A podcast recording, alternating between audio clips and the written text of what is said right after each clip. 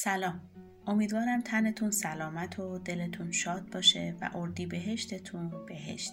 به قسمت دوازدهم رادیویی خوش اومدید.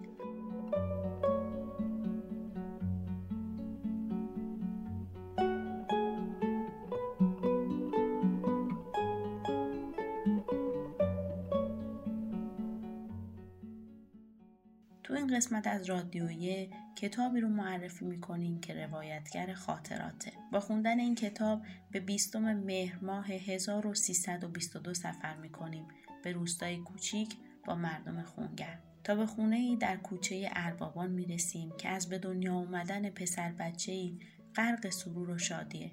پسر بچه ای که بعدها از درخت های توت محله بالا میره و با دست کودکیش شیرینی توت رو طلب می‌کنه. او سری نترس داشت ولی مهربونیش دل سرد تنور خونه رو گرم می‌کرد تا مادر نون بپزه.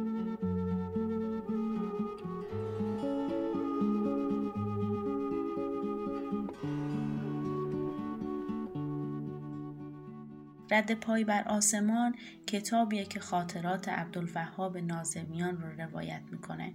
همون پسر بچه بی آرام و قراری که صدای بازی های کودکیش رو در قلب های سرخ و سبز باغهای انگور و انار روستای اعلا به یادگار گذاشته. او که در چهارده سالگی برای رفتن به مسجد و شنیدن سخنرانی کفش به بغل از مدرسه تا مسجد می دویده. به کلاس موسیقی می رفته تا موسیقی زندگی رو عاشقانه تر بنوازه. تو رشته های ورزشی فعالیت داشته تا اینکه داور فوتبال میشه. او که سالها رو پشت سر می‌ذاره تا معلم میشه. قلب مهربونش رو با منطقه سبز پلسفید پیوند می‌زنه و با دختری از این دیار ازدواج می‌کنه.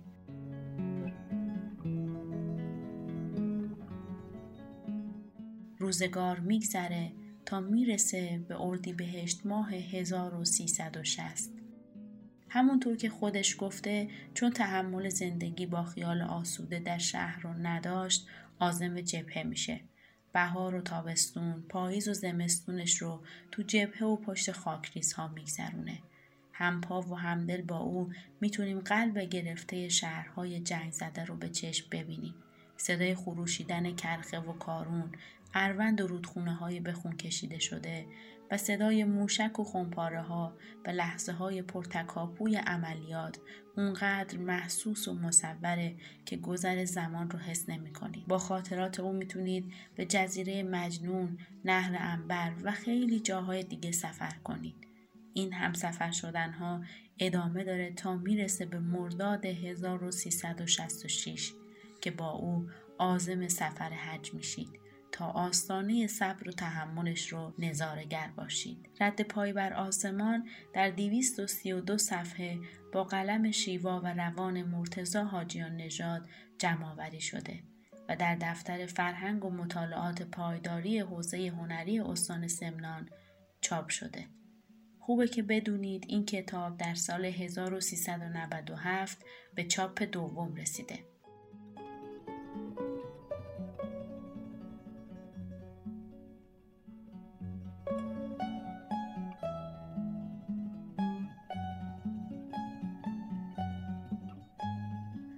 ادامه از نویسنده کتاب خواستیم تا اطلاعاتی درباره خودشون و کتاب بهمون به بدن. خواهش می‌کنم همراهمون باشید.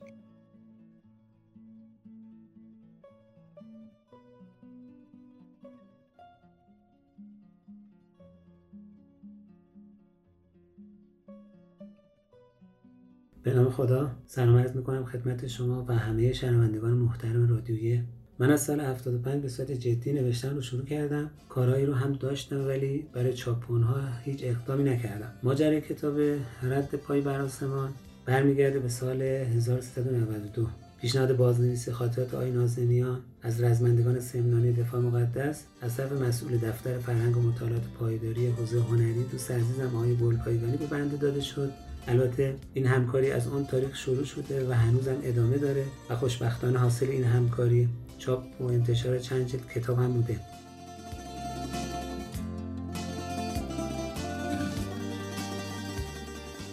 رد پای بر آسمان تلفیقی از خاطره خودنوشت و مصاحبه است. آی نازمیان بخشی از خاطراتشون رو که مربوط به جنگ می‌شد خودشون نوشته بودن ولی نیاز به یک بازنویسی اساسی داشت. البته در لابلای همین خاطره مطالبی هم از قلم افتاده بود که با چند جلسه مصاحبه تکمیلش کردم و در نهایت خاطرات ایشون مربوط به قبل و بعد از جنگ رو به کار اضافه کردم و کتاب تو بهمن 1193 چاپ شد. اگه اجازه بدین دو سه مطلبی رو در خصوص کتاب های این مدلی و در واقع تاریخ شفایی که شاکله و اساس این دست کتاب ارز کنم. تاریخ شفاهی یک شیوه و نگرش نوپدید در تاریخ پژوهی برای جمعآوری و نگهداری اطلاعات تاریخی که برای این کار از حافظه افراد سهیم و یا شاهدای عینی یک رخداد تاریخی که می‌تونن از هر طبقه اجتماعی باشن استفاده می‌کنن. در واقع تاریخ شفاهی رو می‌تونیم یک سند دست اول تاریخی از جنس صوت و تصویر تعریف کنیم.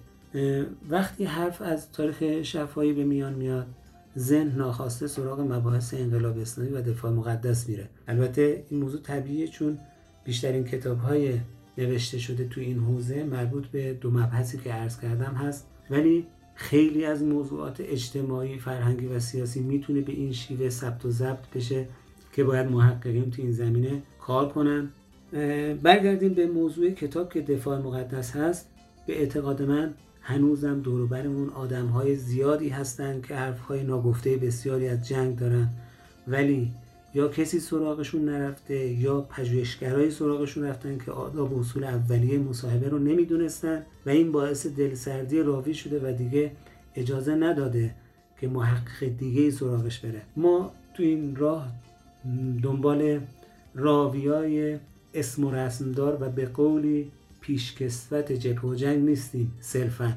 خیلی از مواقع حتی باید سراغ کسایی بریم که شاید قلبا تمایلی به حضور در جبهه نداشتن. مثل یک سرباز. یا حتی می‌تونیم خاطرات کسایی رو ثبت و ضبط کنیم که حضورشون در جبهه به یک ماه هم نمی‌رسیده. یا افرادی که ناخواسته درگیر جنگ تحمیل شدن مثل ساکنان عزیز مرزهای غربی کشور. تو این مسیر چیزی که خیلی مهمه و باید تسریعی پیدا بکنه ثبت خاطره هاست. و البته هیچ عجله برای نشر خاطره ها نباید وجود داشته باشه. اگه ما داده های پروپیمونی داشته باشیم می‌تونیم این خاطرات رو که به مرور زمان از افراد دخیل یا مطلع اون رخداد تاریخی ثبت کردیم بعدها تو قالب های مختلف در اختیار محققین قرار بدیم. یه چیزی که خیلی مهمه توی این مقوله مبحث آموزشه که باید توجه جدیتری بکنیم تا همه اونایی که تجربه و تخصص این کار رو دارن این دانش رو در اختیار علاقمندا قرار بدن. البته داخل پرانتز بگم که یک اشکال هم وجود داره که ما توی این مسیر بیشتر تا الان به محتوا پرداختیم و این دانش رو به صورت یک ابزار علمی مورد بررسی قرار ندادیم. به این معنا که اصول علمی اون رو درست تبیین نکردیم و بیشتر تجربی کار کردیم. در پایان عرضم باید بگم که شاید ادهی نظرشون این باشه که اینجور کتاب ها برای مخاطب عام جذابیتی نداره. البته هر سال داره ده ها جلد کتاب علمی و آموزشی وارد بازار نشر میشه که مورد استفاده اخشار خاص قرار می‌گیره. ولی به اعتقاد من تاریخ همیشه و برای همه نسل ها جذابه. اگه بتونید در این حوزه از نویسندگان خوب استفاده کنید که این روایت ها و خاطرات رو با قلم روان و شیواتری بنویسن قطعا دایره مخاطبین این کتاب ها وسعت بیشتری پیدا می‌کنه خیلی ممنونم که این وقت رو در اختیار بنده قرار دادید سپاسگزارم و خدا نگهدار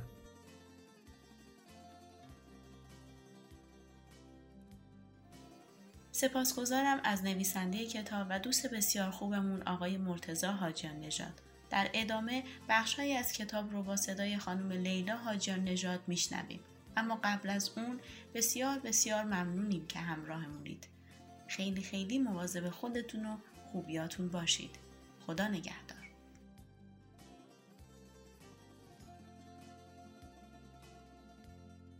صبح روز بعد آزم منطقه شدیم. از رود کرخ عبور کردیم و به محل ایست و بازرسی رسیدیم. برادری نزد ما آمد و برگه ورود خواست. که من برای ورود به منطقه مشکلی نداشت اما همراهان من مجوز ورود نداشتند.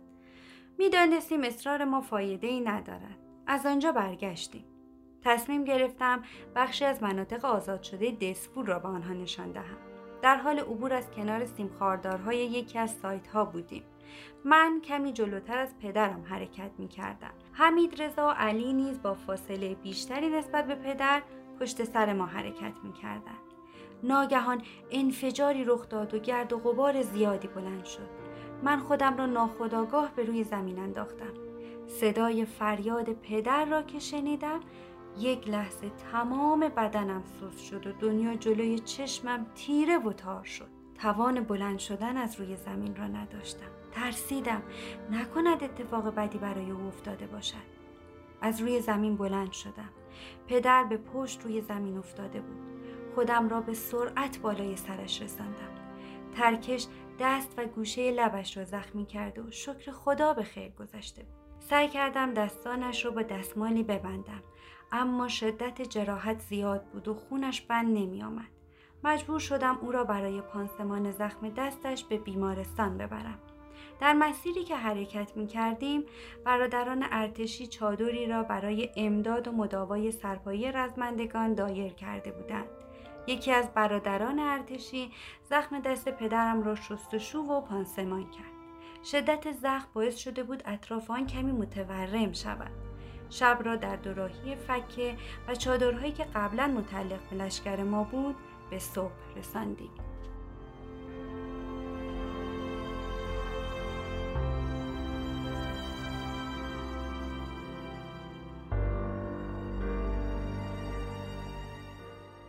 نگران پدرم بودم.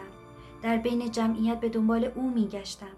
سرم را که به گوشه خیابان چرخاندم با صحنه دلخراشی مواجه شدم.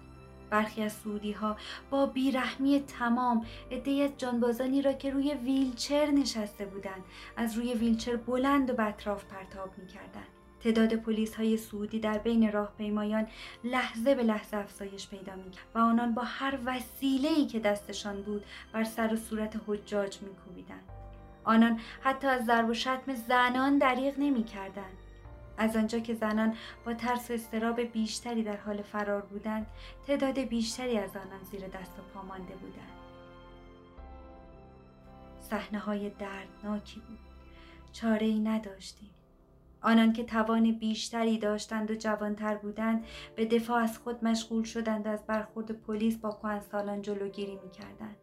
جوانی را دیدم با چوب شکسته پرچمش به سمت تعدادی از سربازان سعودی حمله ور شد اما در محاصره آنان قرار گرفت و به روی زمین افتاد. ای به جاهای بلند پناه برده بودند اما شرطها آنان را با بیرحمی از آنجا به روی زمین پرتاب کردند.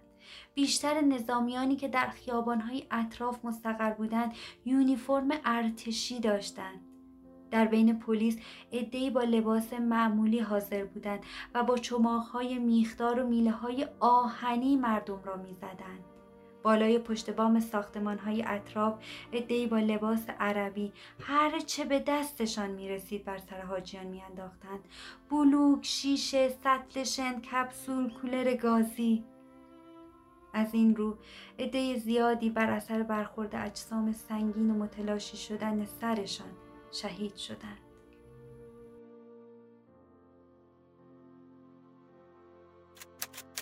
کاری از دفتر فرهنگ و مطالعات پایداری حوزه هنری استان سمنان